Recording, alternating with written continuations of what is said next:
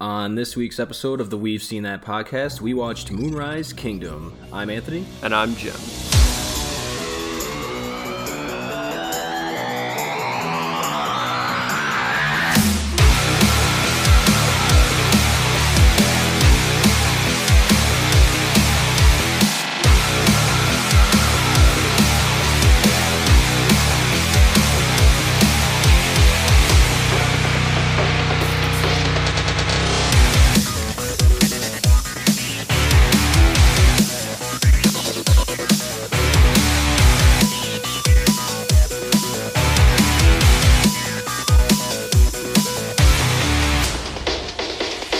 The music. We are back. The 31st episode of the We've Seen That podcast. Um, a little different tone movie this week, Jim, than the one we watched last week. That's for sure. Seems to be a little bit outside of our wheelhouse, to say the least. I'd say so. I mean, I we have definitely not watched a movie quite like this. The first Wes Anderson film of the pod, and I could definitely tell it was his signature touch. Um, a little odd and quirky, but we'll get into that for the the meat of the episode. Um, first, I guess we'll kind of jump into what we're watching. Uh, me, no movies this week, unfortunately. It was a little hectic, and then I had Scott's, you know, wedding shower yesterday and hung out with him Friday, so it was a little. We did have a Scott sighting at least, you know. He does exist. He does exist, um, but he's been busier in hell, so we'll give him the benefit of the doubt. Uh, so yeah, no movies this week. We'll talk about kind of Falcon and Winter Soldier, but it looks like Jim, you kind of continued on to what you talked about a little bit, I think, once already, haven't you? Yeah, I did discuss Community as well, and unfortunately, Angie and I have been binging that really hard, so I didn't watch any real movies other than the one for the pod this week. Um, but we've gotten to season four, which is when their creator Dan Harmon either got kind of like run off the show by the studio, I believe, um, or left it for some reason. And my God, you can tell within two episodes at the beginning of this season that it stinks. He was the creative power, and he was what made it funny. And I believe they get him back for season five or six. I thought it was only five seasons, but it it takes there's an improvement later on, you know. And they started in this season an art like uh a trend they're trying to say like they should get six seasons in a movie. I think they got six seasons, but they never ended up getting the community movie. So I'm there for it if Dan Harmon is back to write and produce it, you know. I think he was the real creative juices behind the show. Yeah, never a good look like when like the lead director or something gets, you know, fired or let go from a project. We see it all the time in the movie industry specifically like you always hear about directors either leaving because of you know differences in creative ideas and stuff like that. And you're like oh that usually never spells good news for the release. Right. Um, well it's like the the flash movie for dc has had like four different writers. And it it's been being worked on for like 10 years or something ridiculous. You know it it tells me right here even before they've started really doing anything that this movie's probably going to suck because it's pieces of like a whole bunch of different people's ideas. Right. And you know, we saw it with even, um, you know, the new Zack Snyder release, yeah, Justice League. Like that movie was widely renowned as pretty garbage when it first came out. Mm-hmm. You know, at least most people's eyes. Um, and with his release on HBO Max, pretty much to commercial acclaim. You know, it's a little bloated. You know, it's long and there's a kind of a lot of filling stuff that probably isn't necessary. But at least like when it's broken down, it's a lot more raw and you know at least a lot more entertaining. So you know when you have multiple directors you're finishing things and you know writers changing things it usually never means good news so i'm not surprised that with like the head guy leaving a show in the middle of its run it might cause some problems yeah for, well, and it seems like on on uh, Justice League, like Joss Whedon apparently seems to be like he was kind of a shithead to everybody when he was working on that movie. Uh, right. Colossal asshole, like threatening people's careers. You know, actively. I, I don't want to say he was actively trying to make the movie bad, but that's almost the way the stories that people are uh, posting are coming off. Is that for whatever reason he was uninterested in trying to make this movie in any way similar to what Snyder had already started. He wanted it to be his own movie from the jump. Right. Yeah, and that's just that's just too much. I think to do once you're so far along. I can't imagine. It's a freaking Hollywood blockbuster movie. Like, how much money have they already poured into it, and then just how much more is spent on trying to like rewrite and reshoot? Like, yeah, it, to me, it's almost impossible for a film to come out initially then and be like good. I think there's probably a few instances where that happened, but it's very rare. Yeah, I just, yeah, I think I the know. odds are slim. Right. But anyways, do all we right. want to get into Marvel talk? I suppose we will. We're finally all caught up for the people out at home. Um, it's definitely picked up a little bit. I think, at least in my opinion, these last two episodes I thought were pretty good. Yeah, four and five were the absolute best episodes. Um, I was not a big fan of episodes one through three, as I've stated. I thought they were boring and kind of a little pointless without the heart of WandaVision. I still don't think it has very much heart, but like episodes four and five were very solid, seven or eight out of ten, I think. Um, let's start with episode four because the end of that episode was fucking wild. Um, yeah. so Karli, our main antagonist, has apparently a whole bunch of extra vials of the super soldier serum. Say that 10 times fast. Um, she drops them and Zemo smashes a bunch of them, like because he doesn't want them to be used for whatever reason. But he misses one and Captain America grabs it, puts it in his pocket, takes it with him. Uh, Karli eventually, in a fight later on, kicks in the chest up against a like stone column Lamar, Captain America's like right hand man, and kills him. So one of Karli's associates goes running out of the building. Captain America follows him and accuses him of killing Lamar and proceeds to literally take his head off with the edge of the Captain America shield. Yeah, brutal, brutal. Like it's at this point we've kind of gotten the hint too that he had taken that vial that he picked up. Yeah. Cuz we kind of get that you know interesting little scene before Lamar dies when they're kind of sitting there talking to each other and he asks him if he would have taken the serum if he had the chance and he said absolutely and I kind of think maybe gave him the only bit of justification he needed to try to do it. And he had just got his ass kicked like the scene before too. I right. Think. So you can't really hang with these, you know, quote unquote super soldiers, and I think that hurt his ego quite a bit. In my mind, I actually like to read that scene a little bit differently.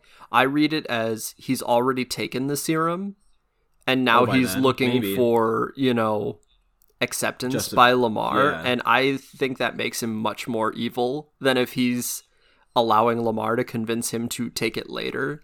Right.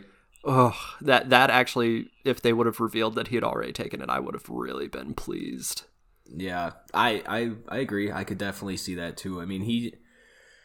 It's so weird. Like this season, you know, more in episode five, but it's definitely tackling, you know, much like you said, maybe not the heart of WandaVision, but it's definitely like tackling like you know issues on like specifically race we'll we might get into that a little bit i thought that was the driving force of episode five and Absolutely. then like um i guess like morality or like morals you know yeah like it's it's the right and wrong at what decisions. point do you cross yeah. a line in trying to quote unquote right. protect people you know exactly so maybe for what the show lacks in heart i think they do a really good job in maybe like tackling kind of like quote unquote real world issues you know I think they've done a pretty decent job at like you know toeing the line on where you know people make decisions. I thought they'd done a good job, but right and but yeah. so oh, go ahead.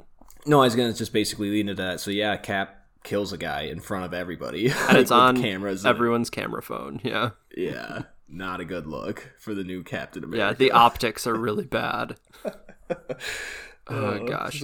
Well, like the way you're talking about the morality of like and what people are willing to do and what lines they're willing to cross to save people in their opinion.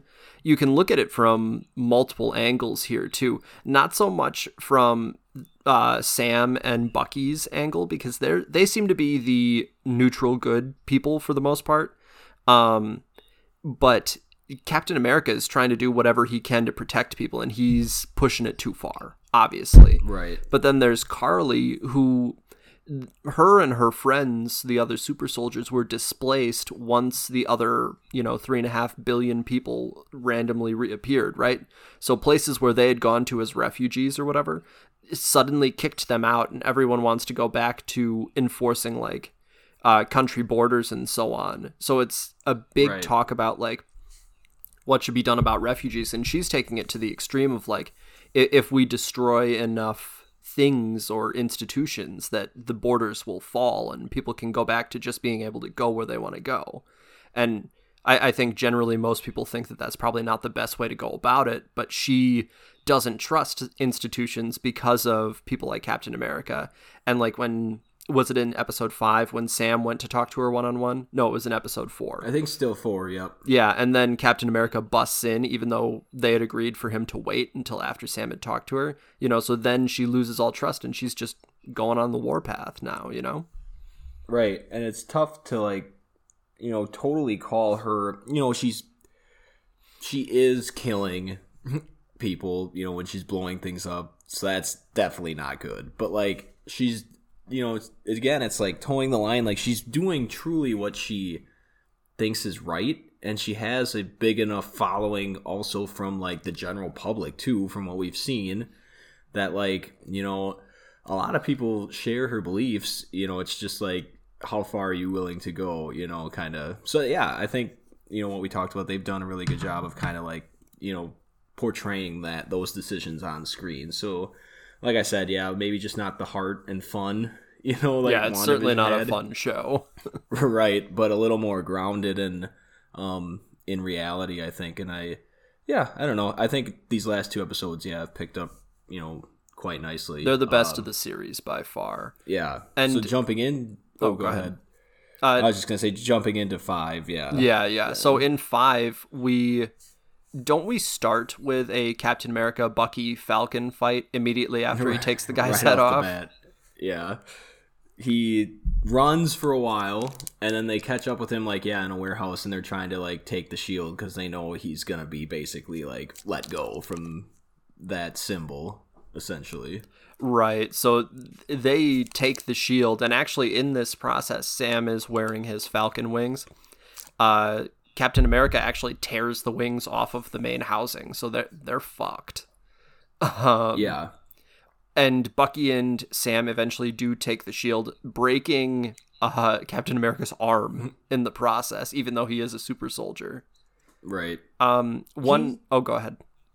no it's just like yeah he they and i get it sam's you know not he's basically just a guy with, with good fighting skills and you know like a powered up suit but they got their like ass kicked for a while you know like, Right. And I guess they mention at some point that Winter Soldier or Bucky, um, he apparently had super soldier serum in him at some point, and I had I didn't know that. I thought the only thing special about him was Russian sleeper agent training and a metal arm.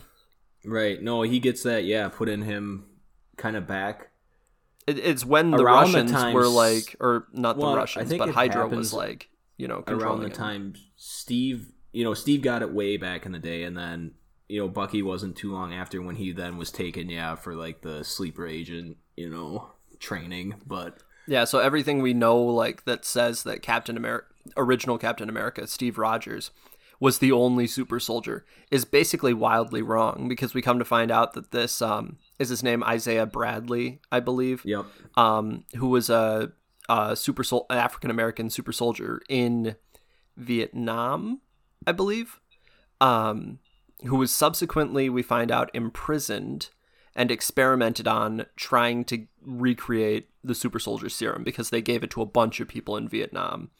And yeah, he was in jail for like 30 years before a nurse apparently took pity on him and declared him dead. So he's like living off the grid. And right, uh, well, once Sam gets the shield, he tries to give it to Isaiah, which I thought was interesting because Isaiah then basically came out and said that that symbol stands for everything that's oppressed African Americans for 500 years, and no self respecting black man would wear that symbol. yeah. I thought the scene was actually really good, and the acting was like phenomenal. Yeah, it Anthony was Mackie was great, but the guy that plays, which I don't have his name, unfortunately, I've seen him in a couple other. He's an older actor. Um, and I've seen him maybe in just a few passing things. I could never probably pinpoint one in particular, but he was amazing telling the story and like about how he you know lost the woman he loved when he spent like yeah 30 years in jail like you said for just essentially nothing you know because they would never want his story to come out you know and It's Carl Lumbly or Lumley. I'm not 100% sure how to um, pronounce it. But the most recent thing I've seen him in, he plays uh, Dick Hallorann in Doctor Sleep, one of the other guys who has the Oh, shining yeah. power. yep that's very that's very familiar because i dr sleep was that was a good movie Such a but- great fucking movie. yeah yeah that's where i've seen him before for sure so yeah i mean it was that was a powerful scene for sure and yeah i just thought it was interesting then how they like you know they would never allow a black man to be captain america and then he basically said if they did no no like proud No self-respecting black man yeah, would do it. Yeah. would do it so that puts like sam in a tough choice you know because he we kind of then get to see later on how he's practicing with the shield like you know he maybe he wants it what's in the box jim you know a little Yeah. callback to seven Bucky brings um this this box from Wakanda and we don't know what's in it and you don't get shown it and I was so pissed. and he looks surprised i you know the op my obvious choice would maybe be it's like a new captain suit captain america suit versus new wings and that's why he, they're kind of leaving you a cliffhanger but that, to me that would almost be too obvious Right, but know. Why why would that specifically need to come from the Wakandans, right? Vibranium is a metal, you know, so it's like trying to make uh, a suit out of it would maybe be too clunky, I guess.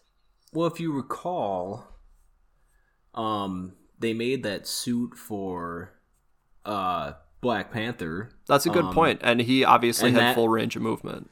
Right? And that was a cool suit that like absorbed energy every time he got hit, and then he could like use it to. So maybe I don't know. They made just some sort of like Captain America version of that suit. I don't know. We'll see. I I just feel like a captain suit would be too obvious, but who knows? Maybe it's a new Falcon suit. Maybe Or just maybe that, the yeah. universe is going to retire the mantra of um, Captain America.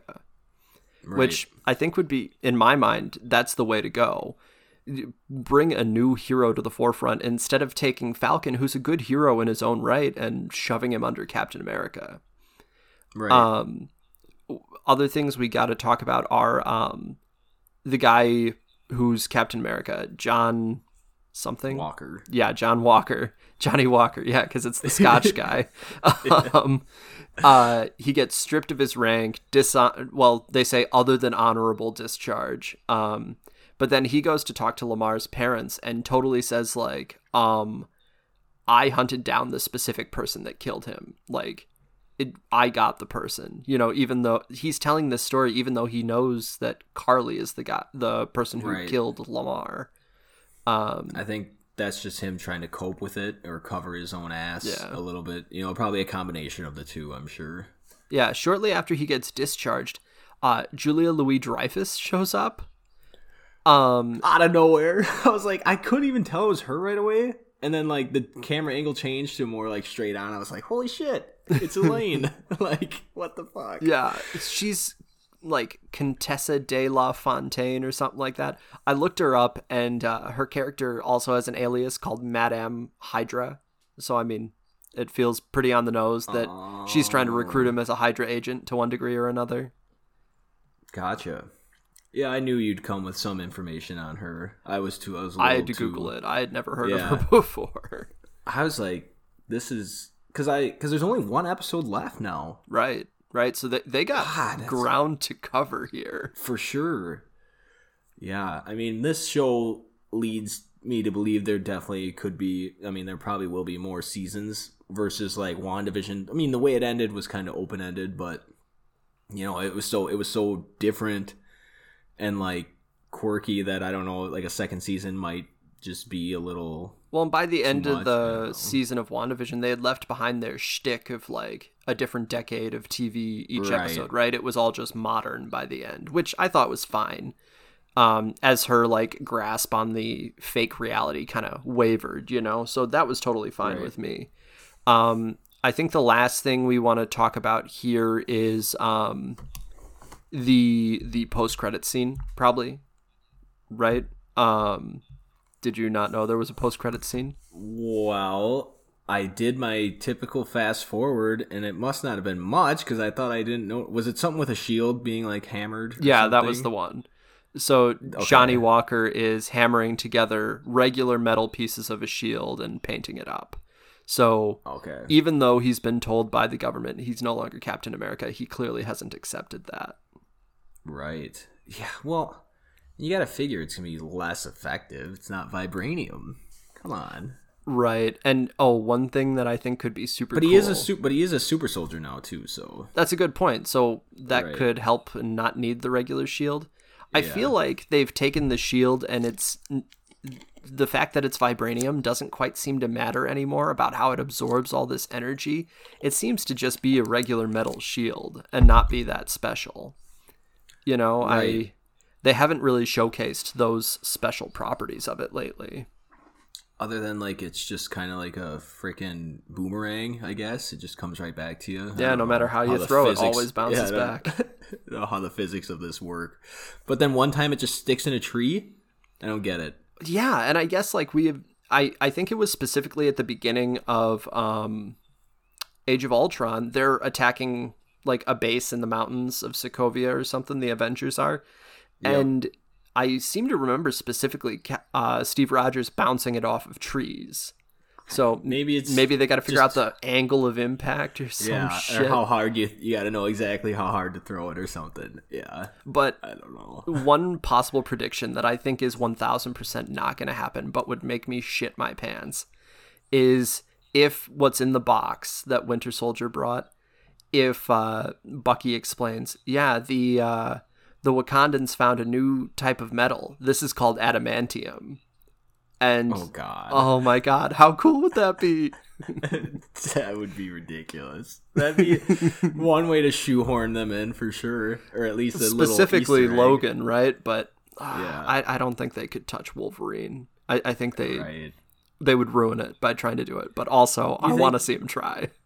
Do you think this is the last we've seen of Zemo, at least for this season, as the Wakandans took him away? For this season, absolutely. I, I bet he pops back up maybe in Black Panther 2 as a possible villain.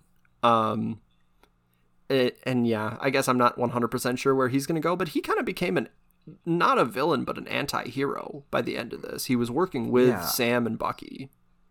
I yeah, I don't know what really happened. Their conversation at the end, I kind of I'll admit I was like looking at something else on my phone, so I kind of missed what what they said to each other um, when Bucky found him. But I don't know. I guess he basically was going to try to prove that he would kill him, but Bucky was like didn't, took the bullets out of the gun or something. You know? Yeah, and then um, Zemo says to him, I've taken the liberty of crossing my name off your list of people that Bucky needs to make amends to.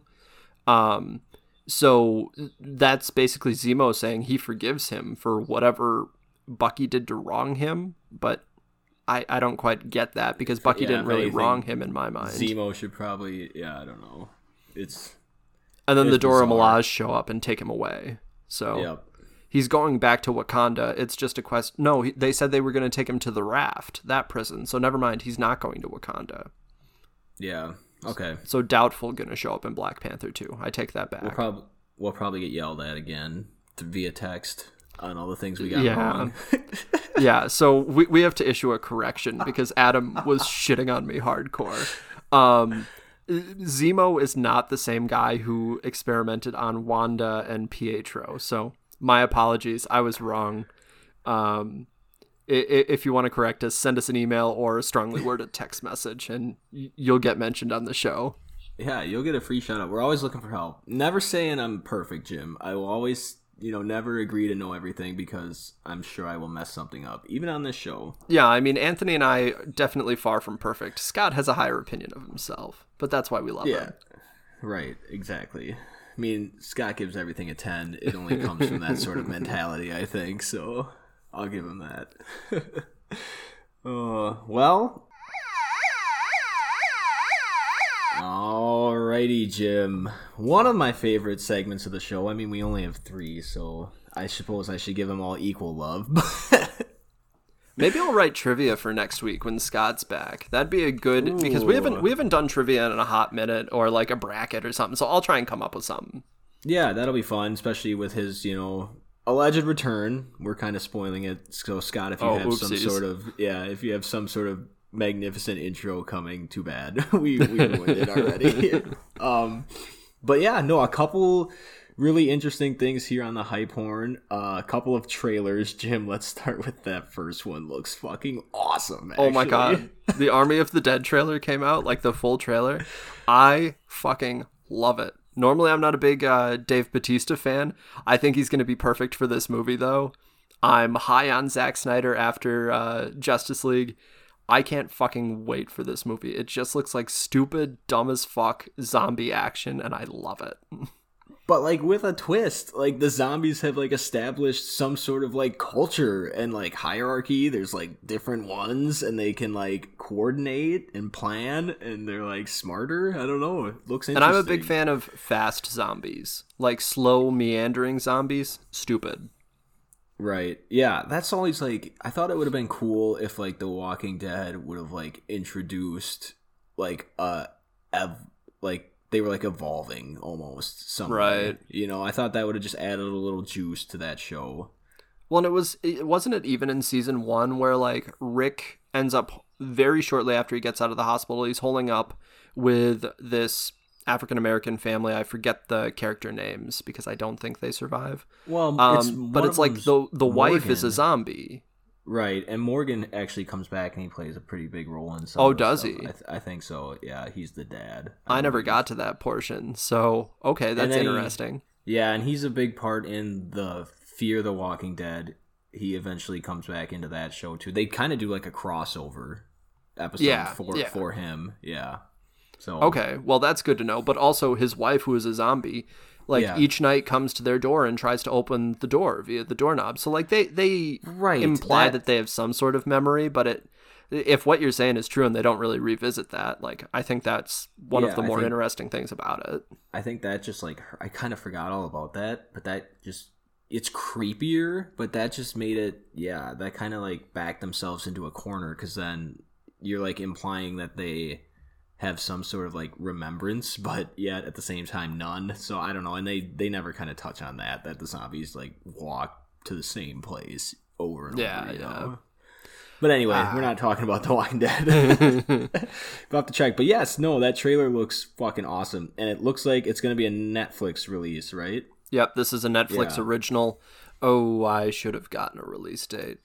Why don't you vamp for a second while I do a quick Google? Too? Yeah. Um no, but it looks very it's like it definitely is like a heist movie too. They're supposed to like go into the Bellagio or something cuz Vegas has been like overrun and they're supposed to go underneath into the safe and get like all the money out and they get like some sort of percentage of it Yeah, if they get succeed. Yeah. So, and I guess it comes out on May 14 on Netflix, so not too far off, which has me excited.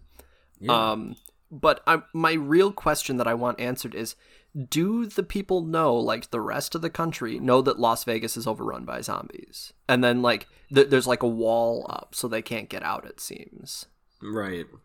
That's kind of the vibe I got. It's like because they these like soldiers that are recruited, you know, we get glimpses of them like doing everyday things and then they're just kind of like, "Hey, we got a job for you." So it's like yeah, ours has just been isolated to this spot and they've kind of contained it, you know, or who knows. And that's what I like, thought it was, but Yeah, that's what it looks like and like the world's just kind of accepted the fact that Vegas is just overrun with zombies. I don't know. right. It One of my favorite things was we saw a zombie Elvis impersonator, and I fucking loved it. I think that was a callback to because I believe Zack Snyder directed Dawn of the Dead. He did. the one in the mall, and the guy that sits on the rooftop and like shoots celebrity lookalikes.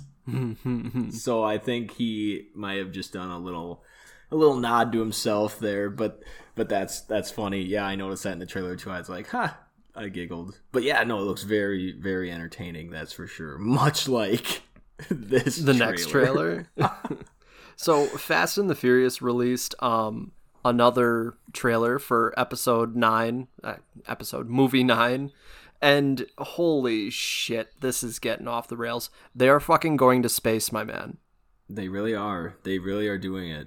I wonder how like far into space. Well, who knows? Maybe the trailer just didn't show as much as which I would appreciate. You know, they left a lot out. Um, but yeah, we see we just see Tyrese and um, gosh, Ludacris's character. I can't think of his. Yeah, I can't remember moment, his but- name either. He's just ludicrous. Yeah, just flying in some sort of like jet car thing.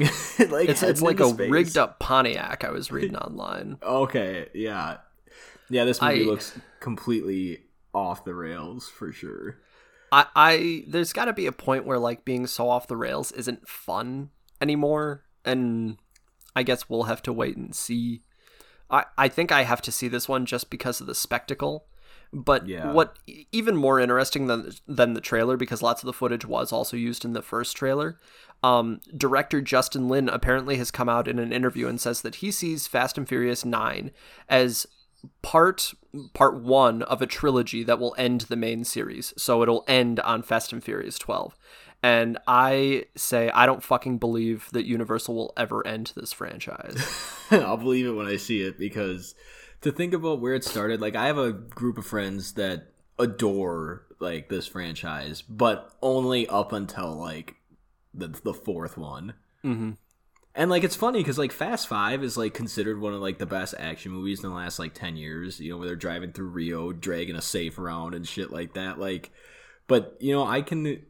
I'm almost more on the sentimental side of like just the homegrown street races and trying to like steal steal parts and oil and just keeping like the shop running. Like, and now they're just like they just are hired by like the U.S. government to just run covert options. Like, come on, like I don't, Yeah. I don't know.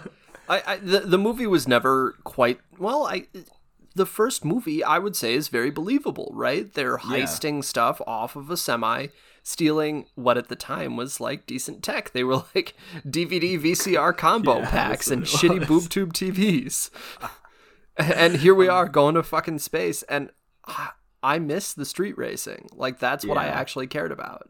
And that's the thing is they always try to like they always throw like one obligatory scene in like all these movies now of like Dom going off on his own to like do a random street race just to like win two cars for the heist like or something like I don't know. Yeah, It's- I. It, it- the, the fact of the matter is, they could not have done nine street racing movies. They couldn't have done it. People No. wouldn't watch them, you know. So I And get that, but that's the thing is like they have to keep like pushing the envelope like outdoing the last movie you know and they just keep these movies are like arguably the most popular you know along with the marvel universe. They make so much money especially like yeah, they're certainly China, one of the biggest franchises. yeah like so it's it's dumb to stop like from a business standpoint i get it. So like you know unfortunately fans of like the original one through maybe three or four you know it's like you kind of have to just be along for the ride unfortunately Right. no pun intended um yeah so moving on i see you got here mads mikkelsen has been cast for some role in the next indiana jones movie with 90 year old harrison ford Yeah. Um. So I'm just putting it out there. I'm willing to take any bets right now. He, he's going to be the fucking villain.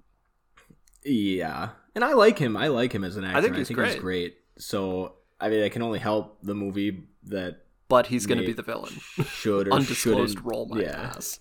right. Yeah, should or shouldn't be made. We've discussed on whether or not we think Indiana Jones needs another movie or Harrison Ford needs to be this You role can't lie, again. they're I not. don't know. They're cobbling together a great cast. I mean, other than maybe the fact that Harrison Ford is a geriatric. You know. Yeah, right. As long as he doesn't fly any planes before then and crashes Oh, again. Jesus. like- yeah, let's just avoid. Let's just avoid all of that, and maybe we'll get through another sh- shooting of this movie. Um, who knows? I'm sure I'll see it when it comes out. Give him my money. You know, like The real news will be if Shia LaBeouf comes back as his kid, right? And there's been no announcement about that. My assumption is it's not happening because Shia is in all sorts of amounts of hot water. Um, but you know that that's the real question because that was the huge quasi reveal at the end of Crystal Skull, yeah, and that was that was the last one they made, right? right? Yeah, that was four. until yeah. So I actually like that movie doesn't exist. I try and forget it.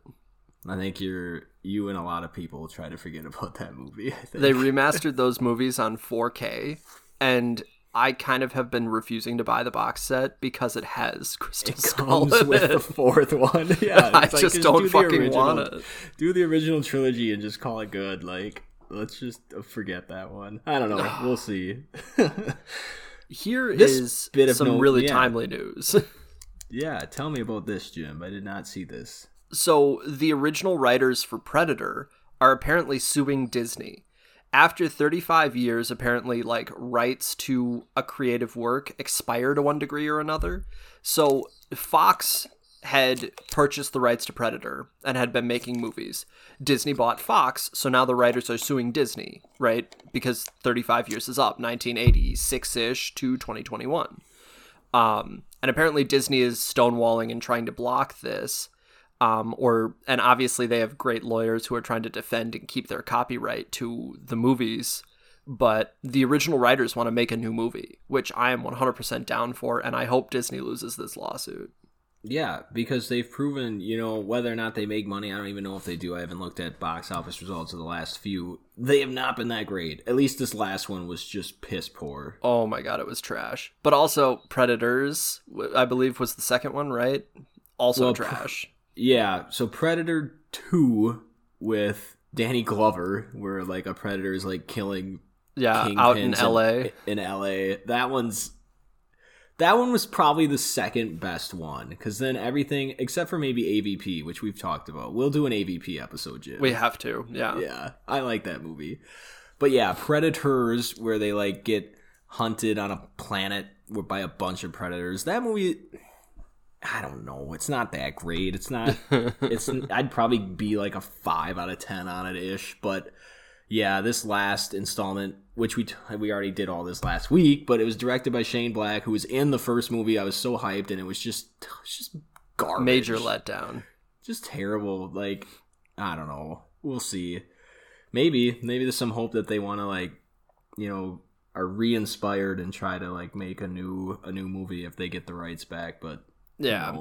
regardless e- even if fox is going to make a new predator movie i'm probably in theaters for this one just because i really just love this franchise i don't to to most degrees i don't care if it's really shitty i just enjoy these Yeah, right. I mean, it's definitely a moneymaker. You know, the Predator as a creature and franchise is you can definitely make some money on it. Like it's like we talked about, it's been going on for the last thirty five years, and I owe it all to Arnold in the first movie. My favorite. Oh, anyway, so- yes. big last piece of hype here i tried to do this as like a little valley right we started high got a little bit low and now this is a big piece of hype uh, tom holland supposedly is full of shit uh, alfred molina who played doc ock in spider-man 2 uh, has come out and confirmed that he's returning for um, the next spider-man mcu movie uh, the director was apparently talking with him and this is as quote or as regurgitated by Alfred Molina and said that in this universe no one really dies. So Alfred Molina, who played Doc Ock, is being brought back right after Doc Ock drowned at the end of Spider-Man 2. In order to make the timeline work, Alfred Molina will be de-aged by about 20 years because that's damn near how old uh, Spider-Man 2 is at this Yeah. point. Right. I'm totally pumped. I kind of saw rumors uh, that the actor was confirmed as returning in this role. So like yeah, you have to just assume at this point like they're going multiverse. We're going to see multiple Spideys and I'm going to be so fucking pumped or Right. let down entirely.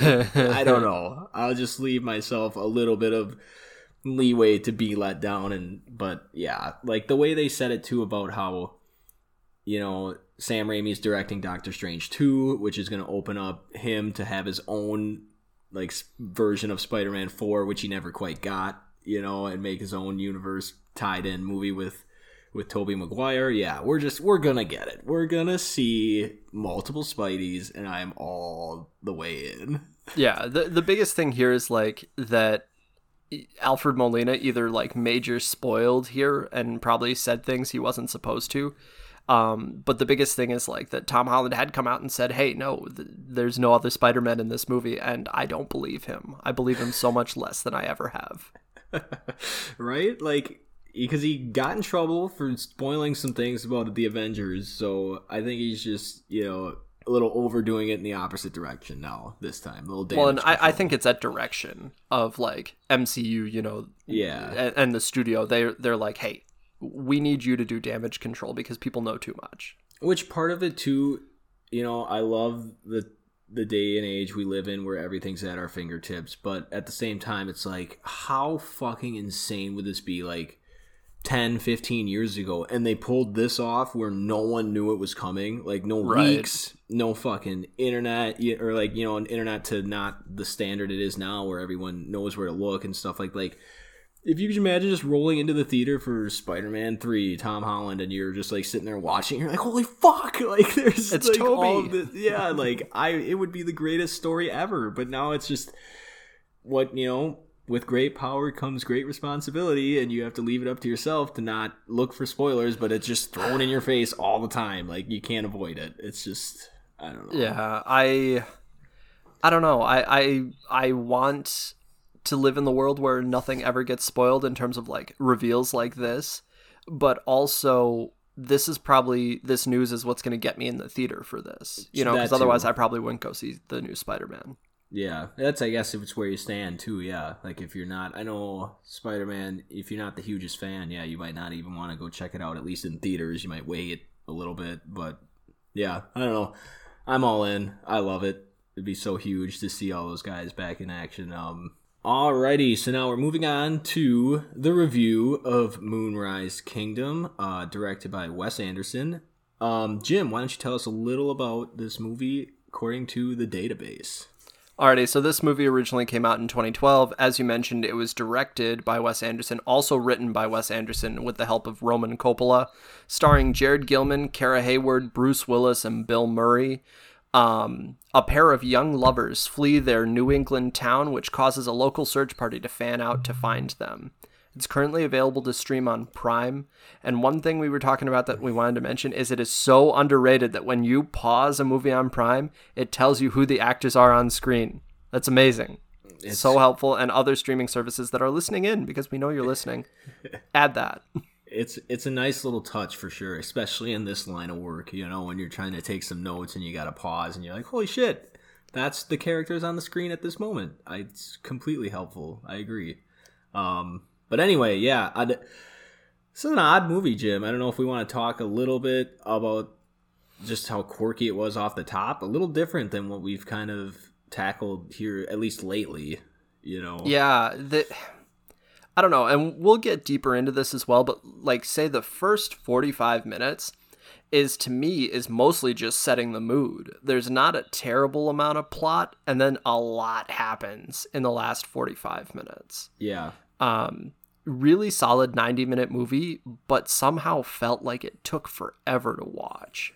It definitely felt, yeah, for a, like you said, a 90 minute runtime, it felt more at least like a two hour movie. I couldn't agree more. Like, I don't know if that was just pacing was a little slower. Um, it also doesn't help that we just watched Predator, which I said literally just flies when you watch it because you oh, yeah. like go from one scene to the next and the last half hour of that movie is Arnold fighting a giant alien. So it really does just kind of fly by when you watch that. So yeah, a little a little more slowed, subdued movie this time around. Um, yeah, really interested to see what your thoughts were. I know you're gonna love that we had opening credits to start a movie, Jim. Like your favorite God. fucking thing ever. I I'm just a whiny little brat, but fucking opening credits need to go die in a hole. You know, for real. I I was so salty, and it's like they're trying to be fancy and set I the know. mood, and it's fucking stupid. It's unfortunate because that's the only vibe I got. It's like, oh, we're being so artsy, and we're showing you like people in this like. I got real like this is not a horror movie by any means, but it gave me like that hereditary vibe where it was like oh, looks yeah. like you were in like her little houses that she constructs and it's just like going from room to room as it's panning and you're like seeing characters and no one's saying anything. Like I don't know. Well and it just reveals all the credits and actors and it just took like it was probably like five minutes and it felt like it was an eternity. I don't know. Yeah. Maybe I'm just not maybe I'm an uncultured swine and I don't appreciate, you know, the simple things of art craft movies, but I don't know, whatever. I, I agree. It, I was agree a goofy ass point, movie. yeah. but we sure. we do start with like you said panning around this lighthouse that what we come to find out the bishop family lives in uh, the two parents are lawyers and they have three little boys and a 12 year old daughter whose name's susie played by kara hayward um, the boys are sitting around listening to a record and the girl is sitting in a windowsill susie is sitting in a windowsill reading a book um, Susie goes out to check the mail, um, and she has a letter there for her. So she sits in a little hut, like school bus pickup, and very intensely reads her mail and puts it in a box that says private on it. Yeah, I don't know. Not much. Like I said, up to this point, I think there's zero dialogue, but at least we kind of get the feeling that Susie is probably the main character of this family. I Right. I'll, I'll give you that. So now we get break in from a narrator who is literally a character in the movie just called narrator, played by Bob Balaban, uh, and they are on a New England island called New Penzance. Um, there's it's the year is 1965, and in three days there's going to be a major storm on September 5th, 1965. Um, a float plane brings in mail. There's no paved roads. Just on the nose, setting the scene. I didn't like it. I like Bob Balaban. I think he was great, but Yeah. I thought it was a waste of using him. Shout out to Bob Balaban, his second, you know, installment on the We've Seen That podcast, Monuments Right. Men original. But yeah, I mean, Yeah, and that was a not a very good movie. So this, I wish yeah, he would be in something that was really great. that that we that we really enjoyed. Yeah. Um. Yeah. I I don't know. Like, I guess the one thing they do, um, it comes up more towards the end of the movie specifically, but here we I think we might get introduced to like that map that they show up on the screen that kind of lays out where everything is.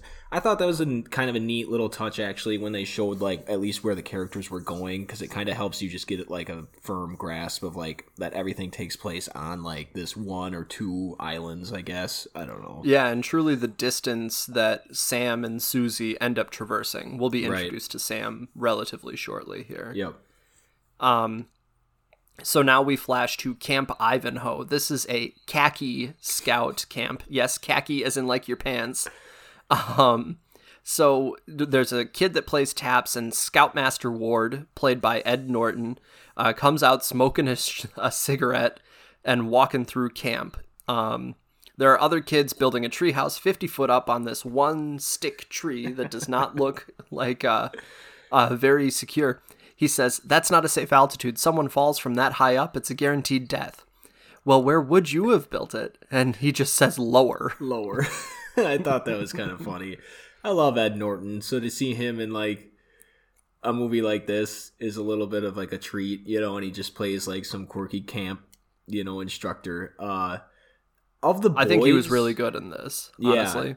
of the boys, um, I'm sure we probably won't unfortunately get into much of the characters' names. I know there's like Lazy Eye, a guy wears a patch. Um, the guy that ends up being like the main antagonist, like some redhead. Uh, he's the only actor I kind of recognize as these young kids. His name's Lucas Hedges. I've seen him in one other movie, specifically uh, Manchester by the Sea, which is a terribly depressing film. By the way, it's very good, but that's also a- able to stream on Amazon Prime if anybody wants to, you know, be have their soul Depressed. soul ripped out of them for an hour and forty five minutes. But a great for a rainy day to watch yeah, that. it's a it is a great movie. Um, but yeah, that's the only other kid I recognize specifically, to be honest. So a lot of like no name, you know, young actors at least at this yeah, point. especially in terms of the kids, right? Right. Um, so uh, Scoutmaster Ward calls all the boys out for breakfast at a big long table. It looks like the Last Supper because they're all sitting on one side,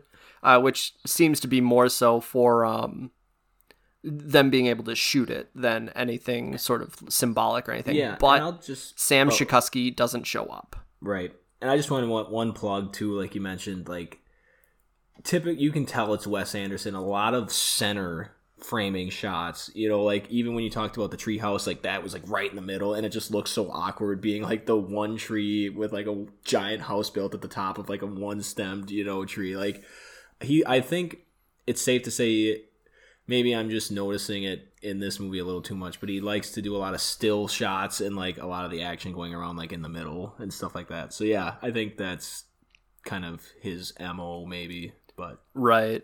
So eventually, Scoutmaster Ward goes to investigate Sam's tent. He's looking around, Sam's not in the tent, pulls a map off the wall of a tent, and there's a hole cut in the side because you couldn't just re zip up your tent on your way out. So he cuts a hole in the side, and uh, Jiminy Cricket, he flew the coop. yeah, Ward a little says. like uh, what God, um, Shawshank, a little Shawshank escape through the you know holds up the poster where he escaped from, you know, like the Shawshank Redemption. Um, yeah, just like quirky, like they have to like elaborately unzip the tent because it's zipped up from the inside. Like it's a tiny little tent. You couldn't just like lift it up, which we like see later on in the movie. Spoilers. Like it's like they have established like if things are done a certain way, you know, like it can't be intruded on. I don't know. It's kind of weird. Right. So then we flash down to a dock where the police station is. Uh, the island police are sitting there fishing, and Captain Sharp, played by Bruce Willis, answers the phone. Uh, Scoutmaster Ward is saying that a khaki sca- scout has escaped. He stole a mini canoe, fishing supplies, a bedroll, and a cup and an air rifle, I believe, and left a letter of res- resignation. It's just funny play on words here. Yeah, so this is where then he, Captain Sharp, calls the foster parents, or what they assumed were yeah, his the parents Billingsley. at the time. They are foster parents, though. Yeah, but they did not know that, I guess. So they call him and they're like, "Hey, you know, your like son is missing," and they're just like, "Eh, we'll we'll not be accepting his return or something." And they're just Yeah, like, we so- can't invite him back to the house. so matter of fact about it too, and like Captain Sharp, you know, is visibly like confused. He's like asks them if like if he's speaking to the father, and they're like, "Well, no, we're foster parents," and then it's revealed that Sam's parents are actually dead. So, yeah, Right. So it's at this point that Scoutmaster Ward returns to camp and assembles a uh, a search party. Some of the scouts are questioning Scoutmaster Ward for whatever reason, and you come to find out that he's an eighth grade math teacher. Um, and the other scouts ask that if they find um, Sam and he resists, can they use force? and Scoutmaster Ward has to very much so say, no, you cannot hurt him. right.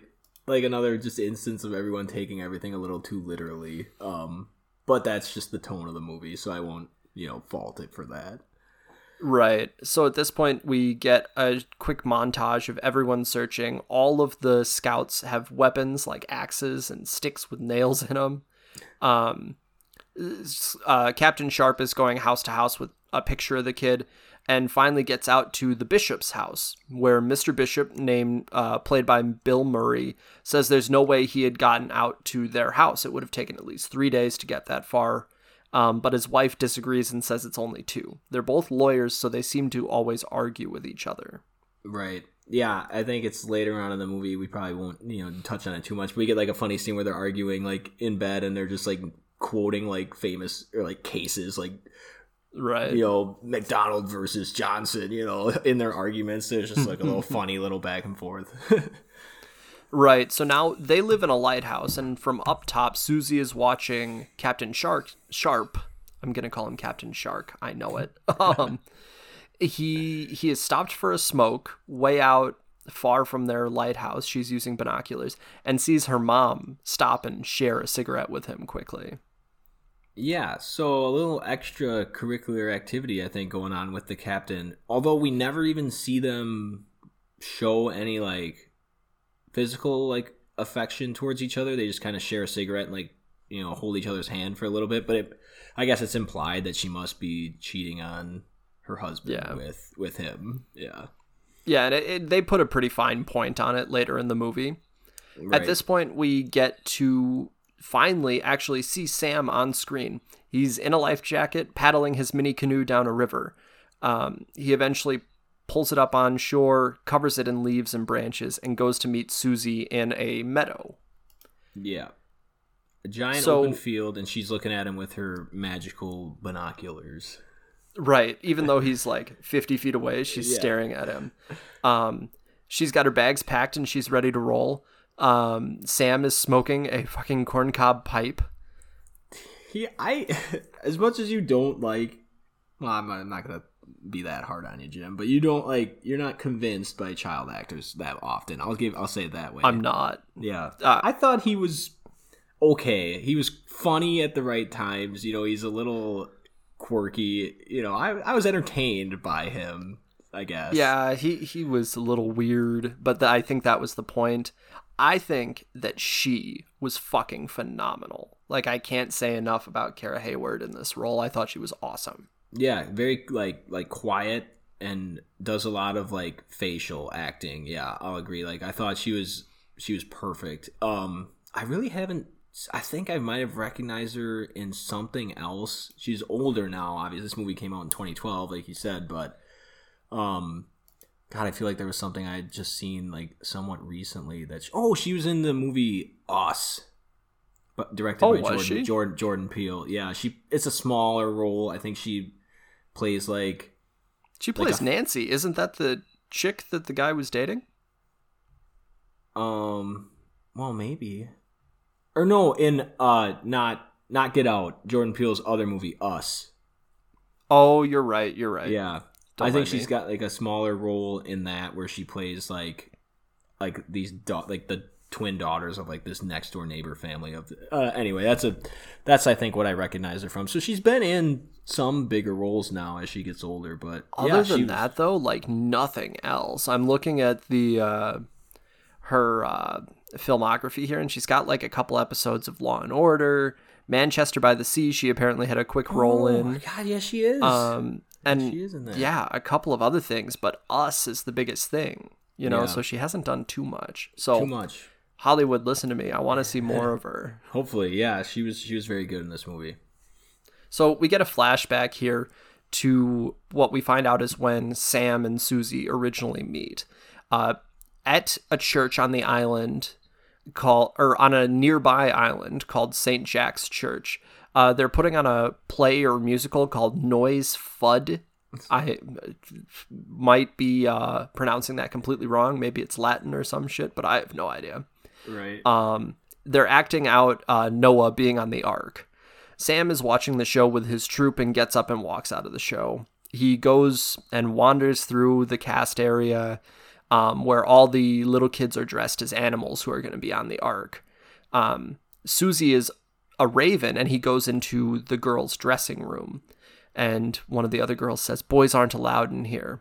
Um, she Su- he sees that Susie has a cut on her hand and she says, "I got hit in the mirror. I lost my temper at myself." So she apparently punched a mirror and cut herself. right just a Um, nice little play on words though Yeah. So Susie ends up getting a note to Sam as he's on a bus uh, leaving the show. Uh, it says, uh, "Just write to me this summer." So write her letters. Yeah, so we kind of see this was like I think it popped up a year, like almost a year prior. Exactly Yeah, it was one year earlier. to when they had um, now met up to kind of run away from home, I suppose. So yeah, he we get this like just odd interaction between them, like you stated, and I think it just kind of hammers down the fact that um, Sam is somewhat of a loner, and maybe um, Susie as well, because he kind of just like yeah bails on his scout, his four other scouts, and just leaves the show and goes backstage, and yeah, it, it's evident that like nobody really likes him for no reason. Essentially, he's just a little weird, which it comes full circle, I guess, in the end. But um, Yeah. yeah, this kind of just helps you get that sense of what's going on.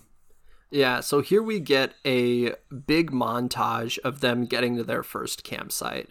Um, he asks if she was followed, and she says she doubts it. Uh, later on, he says that she smells like perfume. She says it's her mother's.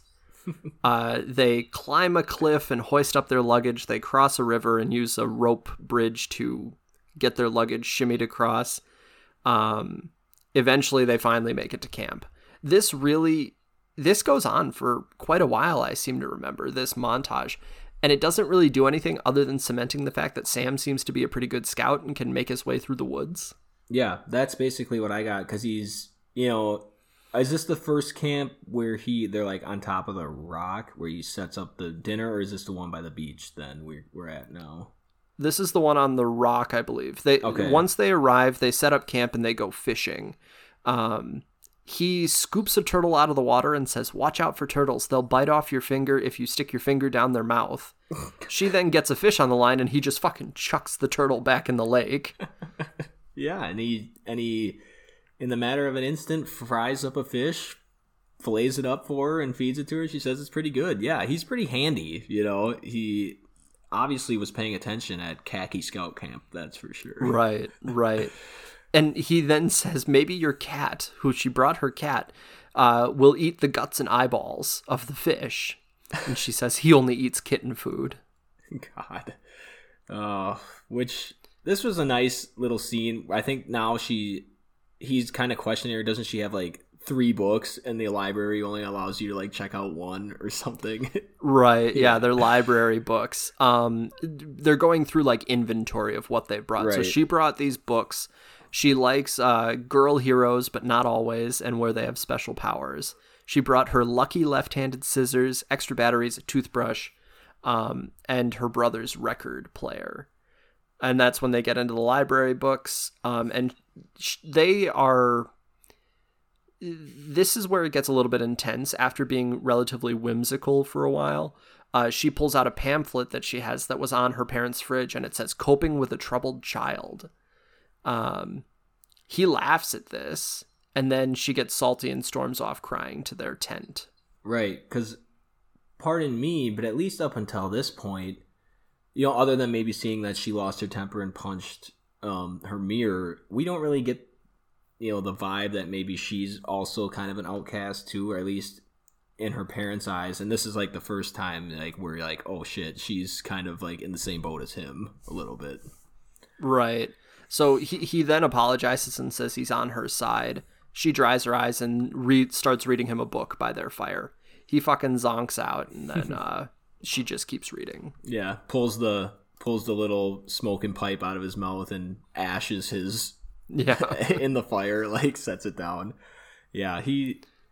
I don't know. It was a, it was a nice little scene, but like you said, it kind of this whole it is like a 10 15 minute stretch where it is just them you know on their little journey which i guess you know it's, is fine you know but there's just not much to really go over other than you know what yeah, happens this has been the majority of the runtime of the movie, yeah but you know, there's not much here. Like I take an overabundance of notes, um, just so that I can keep better track, and I'm on page five out of thirteen only, and I think we're probably halfway, if not more, through the movie at this point. Right, because I think now is this when they are moving along and she they eventually spot some of the other scouts.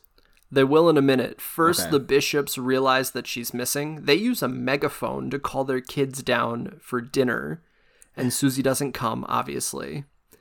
Uh, Mrs. Bishop asks, Mr. Bishop says, Doesn't it concern you that your daughters run away from home? And his response is, That's a loaded question. Yeah, like he. They don't seem like I don't know. They seem concerned um at certain points, but yeah, like I don't know. The the captain always seems very confused at everyone's response as to what's like going on. Well, because no one's acting as a normal person in this Yeah. movie, you know? I So he doesn't know what the deal is. They flash to outside the house. Sharp is sitting there in the dark in his turned off car. Bill Murray or Mr. Bishop is like, Why are you here? And then Mrs. Bishop shouts out, Susie's missing too. Go find her.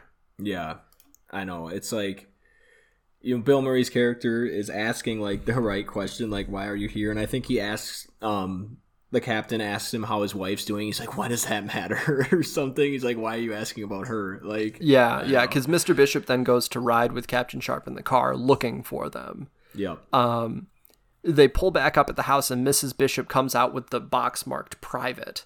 Um, and it's got all the letters from Sam. They plan to run away together. And then apparently he does paintings. He does watercolors, mostly landscapes, but a few nudes. like And Bill Murray then asks if Susie sat for these nude paintings. And it's like, are, are we. These kids are fucking 12. yes, I know, and it's like just thrown out there so nonchalantly, but like, yeah, we never get an answer as to like what kind of nude watercolor painting Sam was sending her, but yeah, it's Yeah, call me a fucking fogey, but 12 year olds shouldn't be thinking about doing nude paintings of anybody. That's true. Oh man. oh my gosh. So this is when yeah they they lit they find out that they went and met at the meadow. So I think that's where the search begins. Correct? With, Yeah. like, and very shortly they find their camp. The scouts see it from a distance as um, Susie sees from her binoculars, so Sam and Susie take off again. Yep. Yeah. Um, so- eventually, they get cornered by about 10 of the scouts, including the ginger, who seems to be head shithead. right. Um, they ask if he's going to come peacefully or not. Um, and Sam says, Do not cross this stick, and puts a stick out in front of him. It's like an inch in front of him too. So what? He's allowing him to like come within arm's length away, but no, no closer though. Right. I wrote down then everybody squints at each other. And the ginger kid is on a motorcycle. Forgot to mention that Oh, because true. that Yep. makes sense. Um, and suddenly you flash to a scene where all the other scouts are running away over a hill. Susie stabbed the motorcycle scout, the ginger, with her scissors. And Sam had an air rifle. To be clear, he only had an air rifle. That was his only weapon. And suddenly you see that this camp dog, a schnauzer named Snoopy, has been shot in the neck with an arrow, and he's dead. Was it one of the kids? It is must have been one of the co- because one of the kids. kids had a bow and arrow drawn, but then like no one felt like it was weird. I was a little confused on like who or how the dog got shot. Right, know? and how unnecessary it was. Yeah, it was because he's just They- laying there in the next scene. Yeah, with an arrow in his neck. Like what the fuck? Yeah, later on they do reference it, and I'll spoil it now, whatever.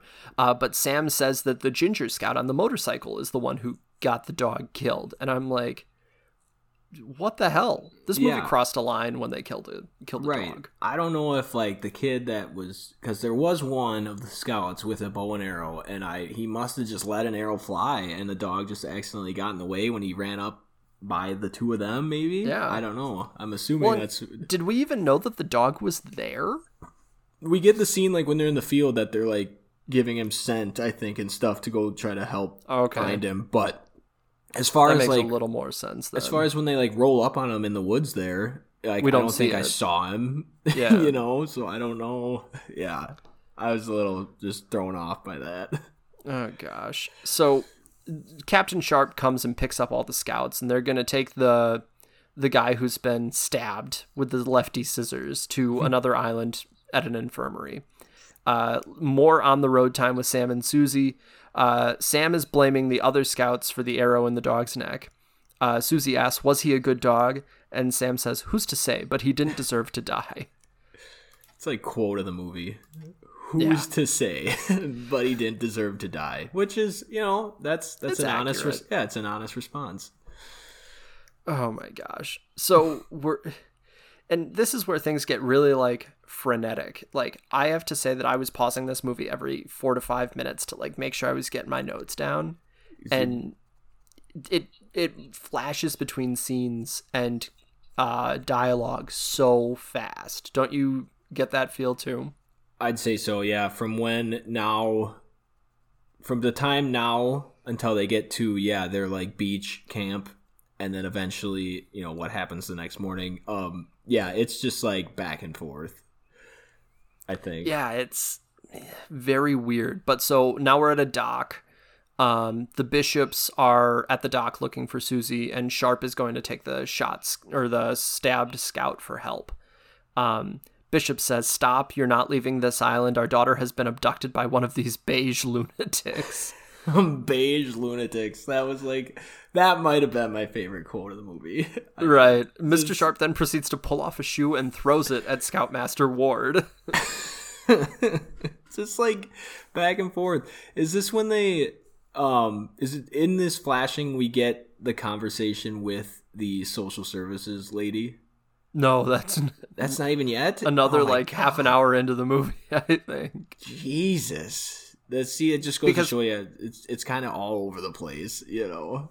Well, and this is when we finally get to where Sam and Susie have been trying to get to. They get to this tidal inlet. It's unnamed. It's like tidal inlet three two five, whatever. Um, they stand on rocks on opposite sides of the this like inlet and jump in the water and go swimming. Um, they do a lot of staring into each other's eyes. They set up camp, leave the clothes they went swimming in on a line to dry. Um, Susie is then posing in her underwear for Sam, and he is doing a watercolor painting. Um, they don't like the the fact that the inlet doesn't have a name, so they decide they want to change it, but they can't come up with any ideas. um, he he then eventually gives her some jewelry, which is uh, bugs on fish hooks, and he asks, "Are her ears pierced?" And they immediately cut to him violently piercing her bleeding ears. with probably uncleaned fish hooks. Not very Yes. sanitary.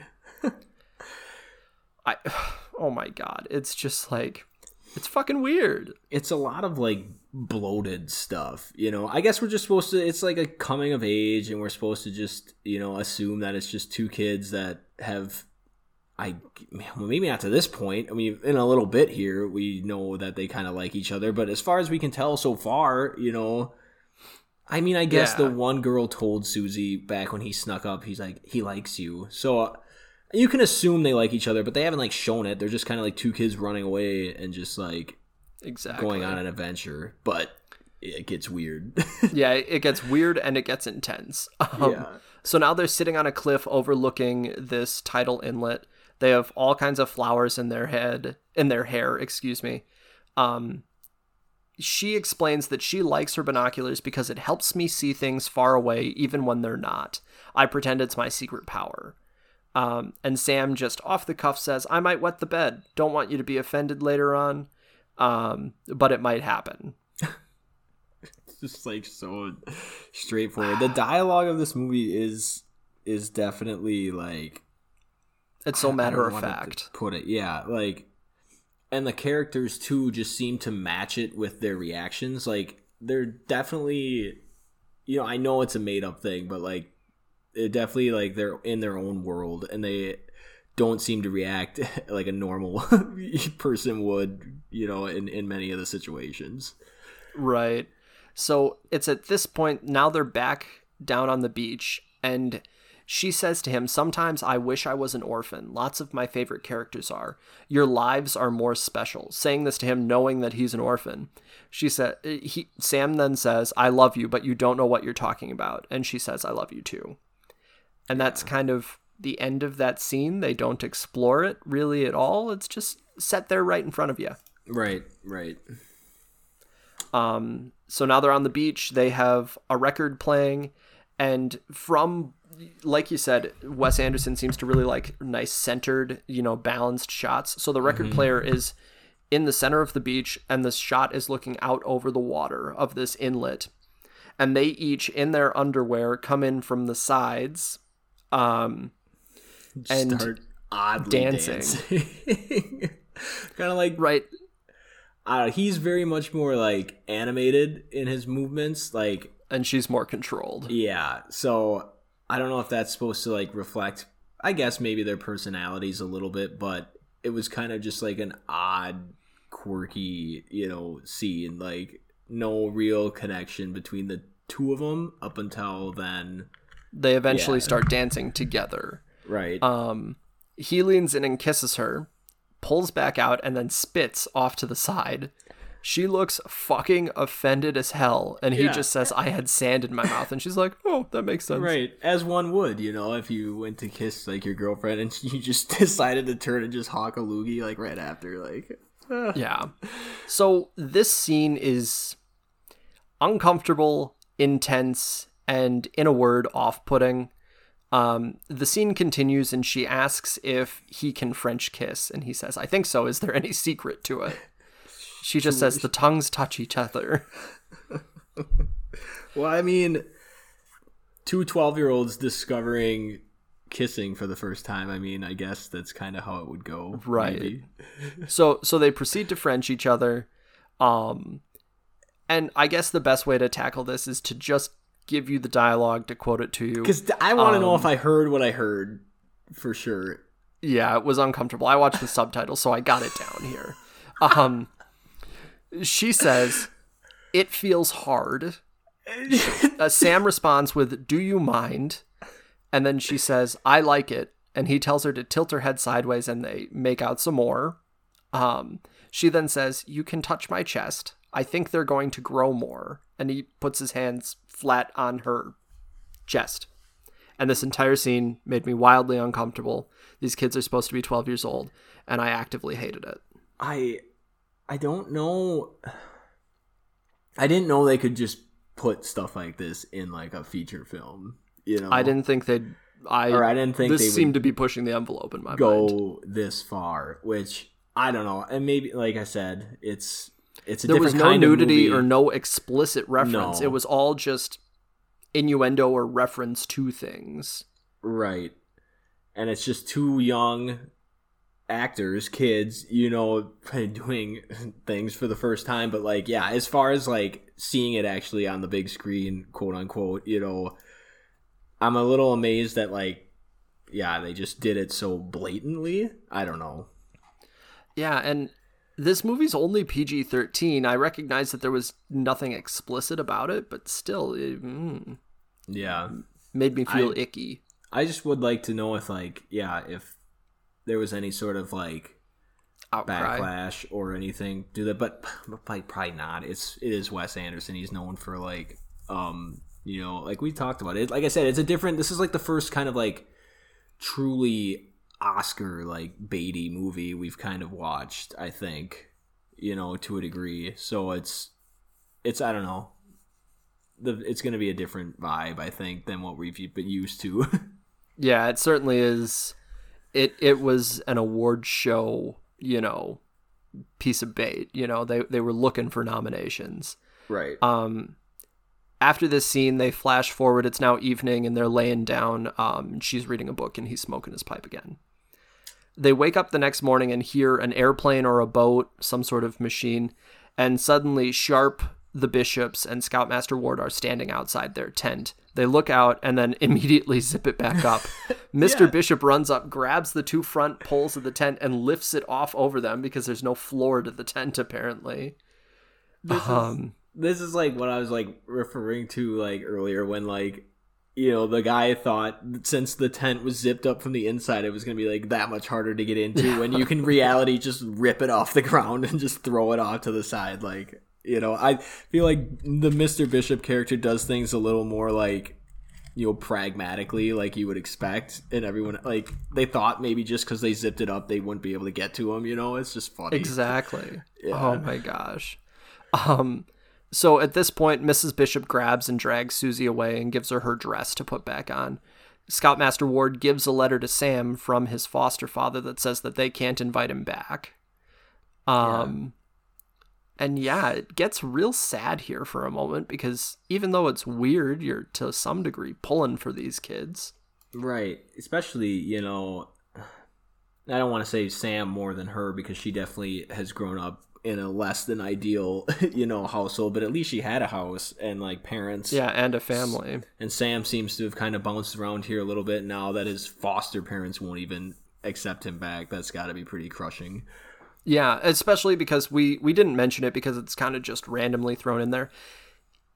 Uh, him and Susie discussed at one point, and he believed that his foster parents were no longer upset with him, and that he'd at some point be able to go home. And it seems as though that's not going to be the case. Mm-hmm. Um, we're now on the boat. Everyone is boating away. Susie and company are all up on the deck with Captain Sharp, but Scoutmaster Ward and Sam are underneath in the hold, so to speak. It's like a living space. And uh, says he's sorry to Sam and that he didn't know he wasn't he was an orphan. Um, said that he would have given him a commendable like review of his campsite on the beach and gets upset because Sam says he doesn't want to be a khaki scout anymore. Right. I thought that was a really nice, touching scene. Like again, we we both agree Ed Norton was pretty good in this movie, and he shows a lot of rain. Like, I don't know how difficult it would be, you know, to portray like feelings like that, like especially towards like young child actors. But like I said, you, you have to expect like the kid to react and hold up you know his end of the scene, which I thought Sam actually did a good or well Jared Gilman did a good job in this scene specifically. Um, yeah, just nice giving him a little like reassurance that like hey, you know, as bad as things are, or you know, like I like to know like at least I'm proud of you for this. And I thought maybe this is where I thought I don't want to like spoil anything, but I thought like at this point I got the feeling like well maybe he'll sort of adopt, adopt him. him. Yeah. Yeah. So and I guess I could have seen that as well, but the biggest thing that they keep referencing is like that they didn't know he was an orphan, so therefore they didn't treat him with kid gloves or whatever. You know what right. I mean? Whereas, right. like, these are all kids. They should all deserve to be recognized for things that they do well and things that they don't, you know, be reprimanded for. So, like, why now that they know he's an orphan, he gets treated differently? Right. You know? That's true. However, also, he probably needs to be treated differently. So, I guess, I don't know. I'm. I don't think this is necessarily 100% of a point in um, Scoutmaster Ward's favor. To some degree, it is, but also, like, he should have been able to recognize that this kid was having issues and should have dealt with it anyways before yeah. he found out he was an orphan. Right. Instead of just like labeling him like everybody else says, it's just like a weird, troubled kid, you know? Exactly. Yeah. So once he's an orphan, then he gets, you know, the treatment he true, needs to. True. And by treatment, I mean just interaction with people that he needs. Right. Um, so from here, we go back to the telephone switchboard room Sharp, uh, Captain Sharp is playing Social Services, who's never given a name. She's just called Social Services, played and she's played Tilda. by Tilda Swinton. Another callback, you know, from uh, God, well, she was in the uh, Snowpiercer, wasn't Snowpiercer, it? yep. Looks a lot different than she did in that movie. That's for sure. yeah, sure. that's a fact. um, so she's basically saying, well, he can't. Sam can't go back to um, the Billingsleys. Can someone provide care for the boy? Until I pick him up the next day. Uh, Sharp says, uh huh. And then she asks, is that a yes? And he just says, uh huh, again. Yeah. Like, and then this takes like a complete 180 because it made me feel like he was trying to be difficult, but yet it ends up being like, obviously, that she has plans for him that are less than ideal. Um, yeah, they're going to send him to a place called Juvenile Refuge, which is an yeah. orphanage. They flash up a newspaper clipping, and it apparently holds like over 700 young boys. Right, who are who cannot now be like uh, eligible for like foster care, like because yeah. they, have, they have too many. They, they got kicked out of the foster care yeah. system for whatever reason. Right, and eventually she reveals that Sam will first need a psycho psych psychological evaluation. Let me just spit that out. Um, and if he if he can get in, then he'll go to the juvenile refuge. Otherwise, he'll get shock therapy.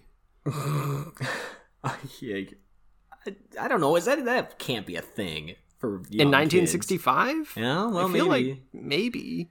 I don't know. Um, but uh, Captain Sharp and Scoutmaster Ward both fucking panic, right? Uh, social services, who I eventually just uh, shortened shortened down to SS, yeah. um, says that there was an assault with scissors, and they both immediately shout that that was Susie and not Sam. Right. And she just uh, mouths off, "Well, maybe she needs help too." Right, but they but I can't do anything about her, so I have to do it. Yeah, with what I have. Yeah, that's not my like job. That. Yeah, right. Because uh, she apparently only deals with boys, I guess. It's funny. like she was again, just like straight to the point, as matter of fact, as everybody else has been in the show. And like for the second time, we get like the scene where they're talking to someone on this like telephone where they're plugging in like all the stuff. It's kind of like a cool little thing that they must have had to do. Um, and it gets like that split screen where like for like another yeah. like five seconds where you like on one half you have them talking to her on the other end but the screen is split right down the middle so you see both locations at the same time and they did that for all the phone calls that we right. should have mentioned earlier. Right. It's just an it was kind of a cool little camera trick and it just like lingers there for a little bit. There's like no dialogue after they both hang up but i don't know. Yeah. Just an interesting like choice of like a way to shoot it that i thought was kind of cool Yeah, I definitely liked that showing both sides at the same time 100% because I feel like normally when you do phone calls in a movie, you only either focus completely on one person and they don't even tell you the other part of the conversation. You're supposed to either figure it out or you're specifically not supposed to know. But in this instance, you get all the information and you get to watch both of them at the same time. Right, and yeah, and reacting by the actors and stuff at the same time. Yeah, so I, I, I really enjoyed at least that part of it when they had those phone conversations. I thought that was cool. Yeah. So from here, we flash back to the Bishop house. Mr. Bishop has a bottle of booze, takes an axe, and says he's going to be out back. He's got to find a tree to chop down. Just like classic, just Bill Murray tone, too. He's just like, mm-hmm. you know, he looks like shit. He's got like uh shirtless and he's got about night pants like, on it looks yeah, like exactly yeah. and he just looks a little bit overweight and just kind of you know done with life at this point i'm just gonna go chop down a tree yeah funny. So at this point, then uh, Mrs. Bishop is giving Susie, Susie a bath. Um, Susie says, I hate you. Don't say hate. Why not? I mean it. Uh, you think you mean it in this moment. You're just trying to hurt me. Exactly. I know what you do with that sad, dumb policeman. Uh, Mrs. Bishop then says, He's not dumb, but I guess he is kind of sad. yeah. Referring to, yes, uh, Captain Sharp.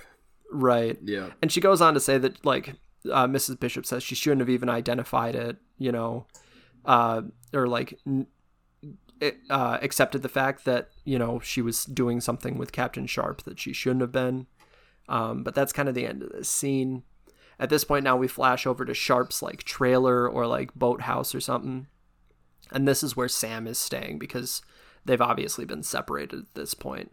Right. Um, there's lots of really high minded talk from Sam about love and like doing anything you need to do to get it. Um, Sharp says that he can't argue with any of Sam's arguments, but that he doesn't have to because he's an adult. And I was like, that's 100% like really solid piece of dialogue. Liked that a lot. Yeah, even though he admits that um, Sam is probably a much smarter human being than him, yep. but the yep. fact that he has age on his side is like you know trumps is the all. winner. Yeah, right. So eventually, he uh, Sharp gives him a a hot dog and a piece of toast, and then they split a beer. and Sam just drinking it out of the glass he just had milk in too. I mean, yeah, that's some yeah. sort of secret combination. Is like beer and milk, Jim. I don't know. Mm, I'm not going to try it. Seems risky. it does. so Sharp then says, "What's your rush? You've got your whole life in front of yourself." Sam just fires back, "Did you ever love someone? Did you love someone ever?" Um, Sharp says, "Yes, but she didn't love me," and it seems as though he's referencing Mrs. Bishop.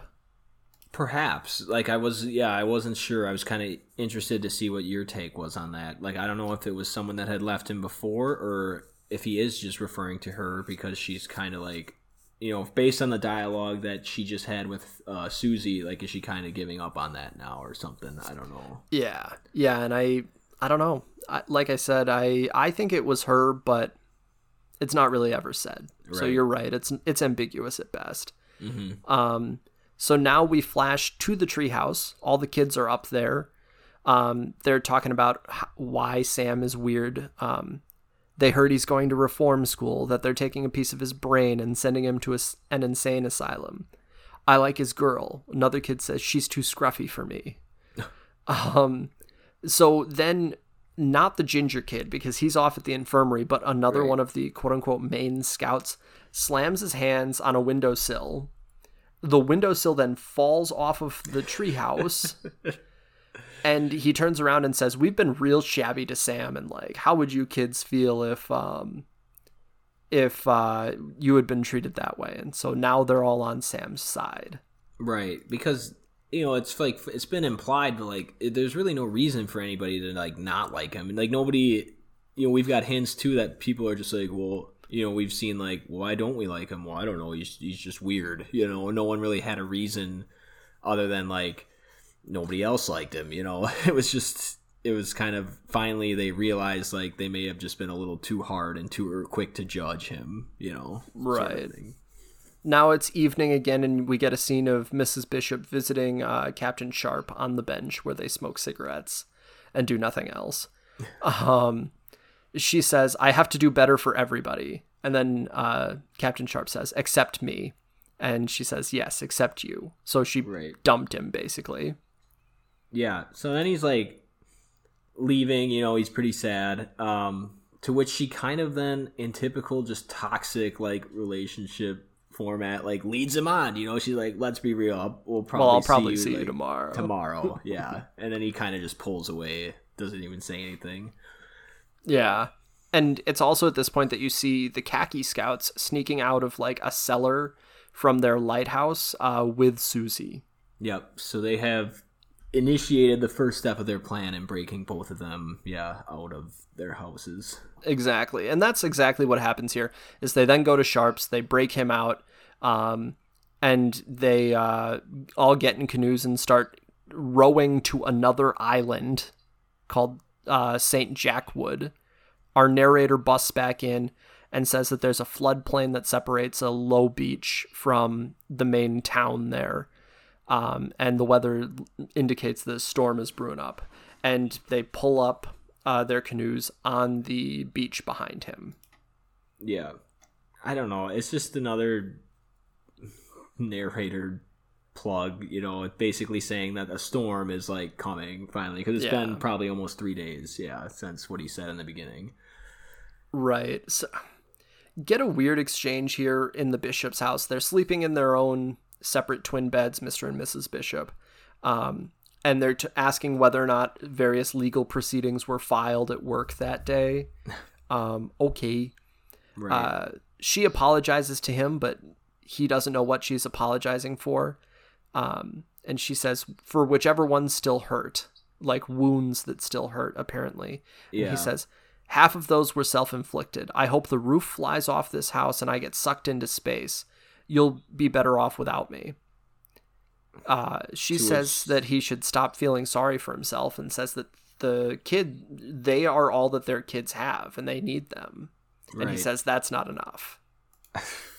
Jeez, Bill Murray. Like if that's well, he's saying enough- that the two parents are not enough for the kids, and I actually liked this. Yeah. because like they're recognize he's recognizing that he's not been a good enough father, even though we don't really see that much in the movie. Right. They just yeah. I guess his character is is not I don't want to say not important, but it's definitely like a much more smaller role to the overall you know main part of the story. But like yeah, I, I mean I agree. I guess this is a nice scene where you finally realize like that she might be trying to amend things, but he's kind of just you know been pushed almost too far or just like seems a little too depressed to even you know be worth saving at this point Yeah, and you have to wonder if because he seems depressed, whether or not that's part of what's making Susie depressed. right Um, you know, because she, doesn't- can she see what's going on. yeah and susie doesn't really mention much of an, a relationship with her father you know because she leaves that note for her brother when she took and when they initially left and took his record player she's like i'll be i'll bring it back within 10 days or something um but she says don't tell mom and then like in parentheses or dad like it's almost like he's just like an afterthought i don't know Right. So now they're camping on the scouts, Susie and Sam are camping on a beach. She's reading to all of them and they're all really enjoying it. At the Bishop house, the younger brother goes into Susie's room and very ominously says, Where's my record player? He opens the door and a paper mache effigy of Susie pops up and he screams. scares the shit out of him. I, that kind of Um, caught me by surprise too, to be honest. I thought it was there'd be, funny. I thought there'd be something laying in the bed, um, for sure, like just like some sort of doll. But like the way it was like attached to the door handle or the light switch when she he flicked it on, it like sat up. It's kind of creepy. So then at Camp Ivanhoe, Scoutmaster Ward comes out of his tent, rings the breakfast bell for the scouts, and he's sitting at the table reading the newspaper, and no one is coming out. it's all by himself So- now. We flash over to this other island, St. Jack Wood Island, which is where uh, the scouts are headed, anyways. Um, they're receiving a message at Fort Lebanon, which is another khaki scout fort, apparently, um, in Morse code. And they're making fun of Ward because now he's lost his entire troop. Yeah. And I think it's here one of the um you know the scouts that we've been with the entire movie. He has like a cousin or something in this group, like an older cousin that is going to supposedly try to help them. Yeah, his name is he's cousin Ben. Okay. Yeah. Um, played by Jason. J- Jesus, I can't even talk. There's too many S's in this movie. Jason Schwartzman. Um, and Sam and Susie and Sharp and yeah. Jesus Christ, it's like Scoutmaster Bishop. Yeah. Yeah. I yeah, so I'm slurring all of my S's here. Not because I'm shit faced, because we're recording at eight in the morning. yeah. On a Sunday. So Yeah. Um, so at this point they meet up with Ben and he says he's gonna get Sam onto a crabbing ship. Uh, it's not going to be a great life, but it's better than shock therapy. Sam then says, I want to bring my wife. yeah. To I, which he's like, a little, like, I don't know when did they get married, but at the same time, well, they like, haven't yet. Yeah, I know. So he's just like referring to her as that. And it's just kind of like, it's funny to see like kids have like an adult conversation, you know, because that is something like in a different movie where like a guy would be trying to like flee you know but he's like i need to bring my wife you know or like my family too so but it's just funny to see 12 year olds do it i guess yeah so jay um cousin Ben then says, "Well, the padre is away. He caught the mumps." Um, but I'm able to marry you. It won't hold up in court due to your guys' age, lack of license, and not getting parental consent. But the ritual is important moral weight to both of you. Don't enter into it lightly. So then he asks them, Do you love each other? Are you ready? And they say yes very quickly before he then says, Go over by that trampoline and talk it through before giving me another quick answer. yeah. And like we never hear what they say over that trampoline because there's like a kid bouncing on it too as soon as they walk over there. But I don't know. They probably just blow it off. Yeah, it's a weird juxtaposition of like really adult themes to some degree here, them discussing getting married without thinking it through really. Right. It's like this kid is just having a fucking ball on the trampoline, you know? I know. And yeah, it's just funny to have like an older person telling them, you know, like things that is good advice, you know, but they don't seem to be too interested in that and they're just ready to go. yeah. So they flash to the little chapel tent Cousin Ben gives them a form and says, sign here, initial here, take the carbon copy, leave the Bible, let's go. And it's in and out in 30 seconds. Yeah. And one thing I thought was funny too is like the kids want, like, they came up with like $79 in nickels to like help, you know, bribe the the yeah cousin. that was cousin. ben's fee. Yeah but then like during this wedding ceremony the one speaks up he's like i'm worried about their future. Can we give them the nickels? Like, i thought it was like like you said it's just very like adult themes and like dialogue but like 12 year olds just kind of portraying it. I, I don't know. It's like at this point i can kind of get with that a little bit in like in scenes like this specifically. Yeah. i will just say that from here on out I actually really, really enjoyed this movie. I wish all of it had been more like what we're talking about now. So they go down to a pier, and Ben loads the two of them, Susie and Sam, into a little sailboat. They sail away, and then immediately turn around and come back. Like they they leave the shot of the camera that mm-hmm. stays on the dock, yeah. And then the boat just as soon as it leaves the scene the shot, it immediately comes in pointing the other direction because Susie the... left her binoculars in the fucking chapel tent. Yeah, and one of the boys like they're talking about like where they're gonna go, and one just pops up. Well, it looks like they're coming back, and then yeah, you just see the boat come back into the frame, like into the dock. Yeah, right. Funny. So Sam runs back to the chapel and then right across the like trail from the chapel is where the infirmary is and motorcycle kid is standing there holding the binoculars. Yep. Um sam says you killed your dog you know. And uh, he says snoopy it couldn't be helped. And i'm just like this kid's fucking cold-blooded. Yes. And like once again little care for the poor hound dog. Yeah. Um so they they go on and like basically this other kid says, I'm not going to be your friend because nobody else is your friend. Why should I be your friend? Right. Um, Sam punches the kid a couple times, takes the binoculars, and now everybody is on the run. Alarm gets raised, and all of the other um, all the other like, scouts are giving chase from this like new camp. Yeah, that they've they've arrived at. Yeah. Right. Yeah. It's uh oh shit. What was it the called? Lebanon. Fort, yeah, Fort, Fort Lebanon. Lebanon. Yeah. Um, At this point, you hear thunder in the distance as Sam runs out into what is labeled the lightning field. Um, he grabs one of those little uh, flags that they use to mark like where electrical wires are underground. You know, one of those Yep. shitty little flags. Hoists it in the air and proceeds to get struck by fucking lightning.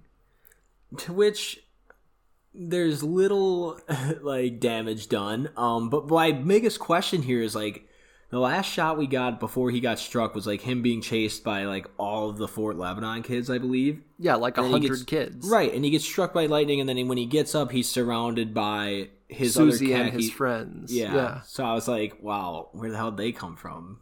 I don't know. Yeah, and why did the other scouts not run and grab him? I guess he did get struck by lightning. I suppose. Yeah. Maybe they So had then- duck for cover or something. I don't know. yeah, that must have been it, right? But then in the distance, he sees a fence, like a wooden fence with the pointy tips on top, and sees a ladder pushed up against it and tells all the other kids, Follow me. And they fucking take off running and make it over the fence and hoist the uh, ladder up behind them. Yep.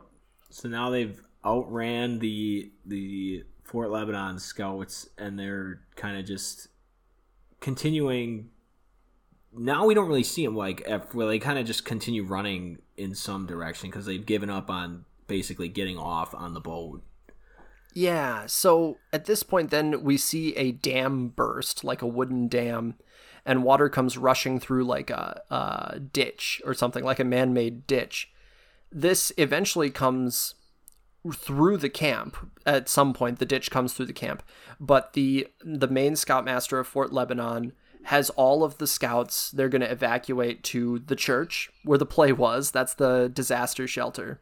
So he has them all stand out front of his tent while he's getting ready before they evacuate. The ditch is in between the tent and then be- between the scouts and the tent. So scoutmaster ward comes running up and uh another person says to the main scoutmaster of this fort, Did you remember your medicine? So he goes back into his tent because he forgot it. Yes. Um, at this point, uh, they're all standing in the rain as the water comes rushing, rushing through the ditch. Um, the water knocks over a totem pole that falls onto the command tent and sets off fireworks in the rain. The tent is on fire. Scoutmaster Ward jumps across this 10 foot like ditch, grabs the, the other. Scoutmaster, and jumps back. with him on his back and Yes. then proceeds to lead the entire group of people kids running towards the church while still carrying the older um scoutmaster I, I just, my God, Edward Norton's a fucking superhero. i guess so he, he is the hulk man I, that's a good point. He wasn't green though. yeah that's true Um, so now they're all up at the church at St. Jack's Church. The stage is still set up from that play, even though it was a year ago, which confused me. I was like, wait a minute, so how long have they known each other? But uh, having this discussion, I was reminded that we had the one year earlier right like title card. Um, the Sharps, Bishop, Bishops, and Randy all show up at once, and they're yelling for Susie and Sam. Uh, they're looking for volunteers as uh, social services lady shows up. I one thing too. Um, before they she showed up to the church, that we just got like a quick scene intermissed amongst all the jumping around of her flying in during the storm, Right. and and the pilot just like it's just so funny because her name in the movie is just social services people. That's literally what they just call her. So like he like they get a little bit of turbulence and he says something like hang on social services like i just thought it was just funny but anyway yeah she has now arrived at the church and it's getting a little tense Yeah, it, so everyone is fighting. Sharp is apparently responsible for uh, Sam's safety, but social services heard that he got struck by lightning. um, and Sharp is like, "This is the first time hearing of it." But Yeah. apparently, Scoutmaster Ward did know that he got struck by lightning, i don't know even though he would've- hadn't yet arrived at the fort. right so unless like one of the kids Told him. at lebanon told him when he got the yeah at some point obviously off screen yeah it was just a little like just thrown in there and we're supposed to just roll with it i guess Right. So at this point, the bishops are like, why don't we find Susie instead of Sam? And uh, social services rounds on them. Are these the parents of the stabber?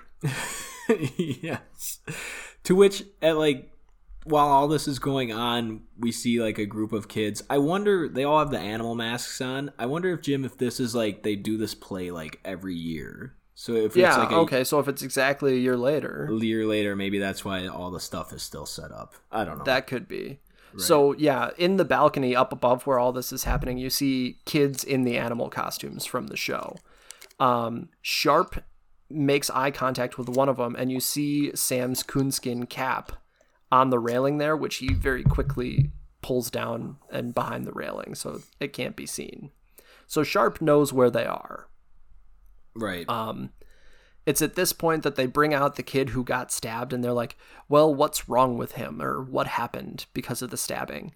And the report says he may suffer, I believe, limited chronic kidney insufficiency. so like a minor injury in the end, I guess. I don't know. But chronic kidney insufficiency sounds fucking terrible. Sounds terrible, right? So I don't know. At this point, he points up to the balcony and sees them. The power goes out, and then all of a sudden the kids disappear. right. Just the two though, because they were Yeah, all yeah, up there, right. the scouts, but um, the two in the middle, which turned out to be obviously Sam and Susie, have now disappeared from the balcony. Yeah. At this point, Captain Sharp grabs one of the logs with nails in the end of it and says, Nobody's going anywhere. Sam's not getting shock therapy. It's just like finally somebody's like fighting for him because shock therapy just seems like a little extreme, in my opinion. Right. So at this point, Sam and Susie are climbing the bell tower of the church. Um, and Captain Sharp is following. He follows them out into the rain. And from the bottom of the bell tower, he radios out to social services. Just says, Social services, can you read me? Sam and Susie have reached the top and are shimmying around this very thin ledge. And uh, says that they might have to jump and then swim away because that's how much water there is there. right.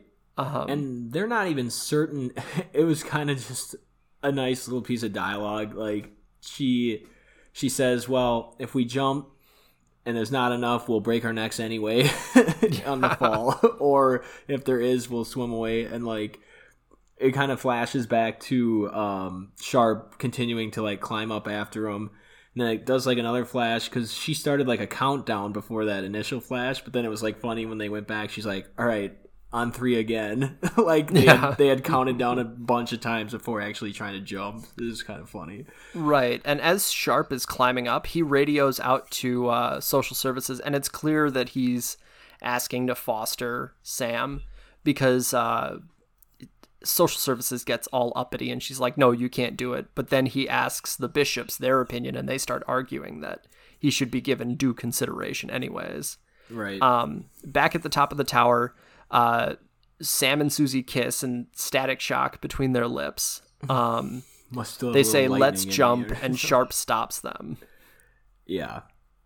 And he's yeah, this was a kind of like um a nice little scene. He kind of shows them the radio and he they're listening to how he's offering to adopt him. Um to which he kind of looks to Susie for like approval, I guess. And Right. She's she's down with that. So Sharp's like, "You want to give it a shot, bud?" So it's kind of a nice little come That's a happy ending. Yeah. At this point, um, suddenly lightning strikes the top of the bell tower. Sharp had tied a rope around his waist and to the bottom of the bell tower.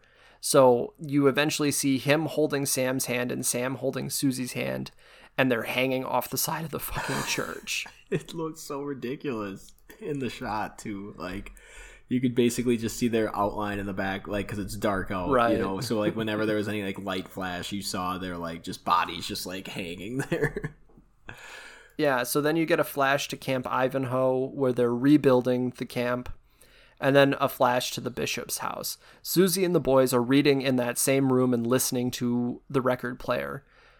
Uh, you get a flash, then you see Sam, who is dressed as like a little policeman, uh, painting a picture, right? So the parent the Mr. and Mrs. Bishop shout up to them to come down for dinner.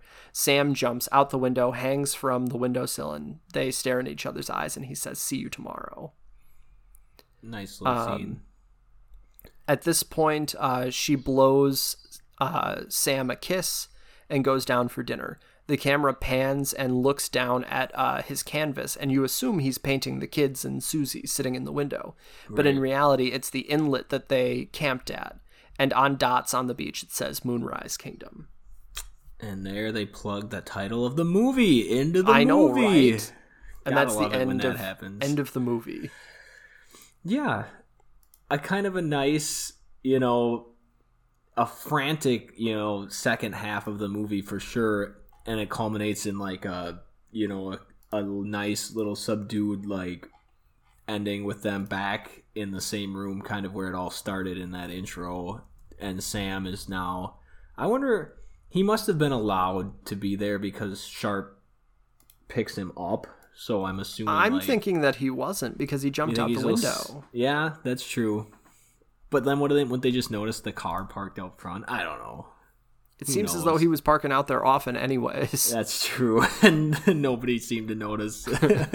um, yeah, I don't know. It, like a lot of big, um, you know, themes in this movie that we have to rely on being portrayed by a bunch of twelve-year-olds. Um, and a lot of times we talked about there was some weird things for sure, but I thought it was just kind of like I don't know, like refreshing, but like kind of entertaining to see twelve year olds answer these questions and also like be put in the situations um and have that portrayed in a movie um Yeah, I there don't were know. a couple lines crossed, but also I couldn't stop thinking about this movie after I was done watching it. And this this back end portion of it I really enjoyed, even if it was kind of to one degree or another like cut by numbers at one point that you knew someone was going to adopt Sam and that he would still end up being able to see Susie and so on, but like I really liked the back half.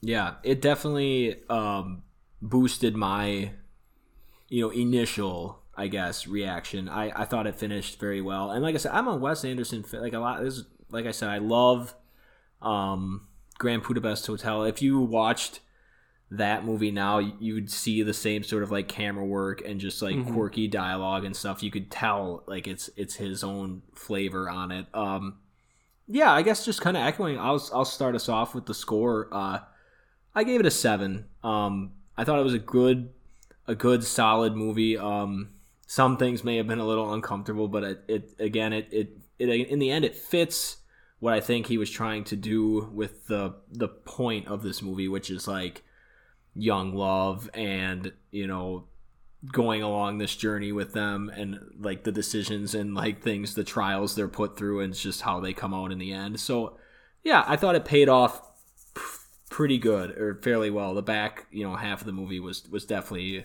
very entertaining so i gave it a seven. I came in at an 8. And I thought I was going to be way higher than you.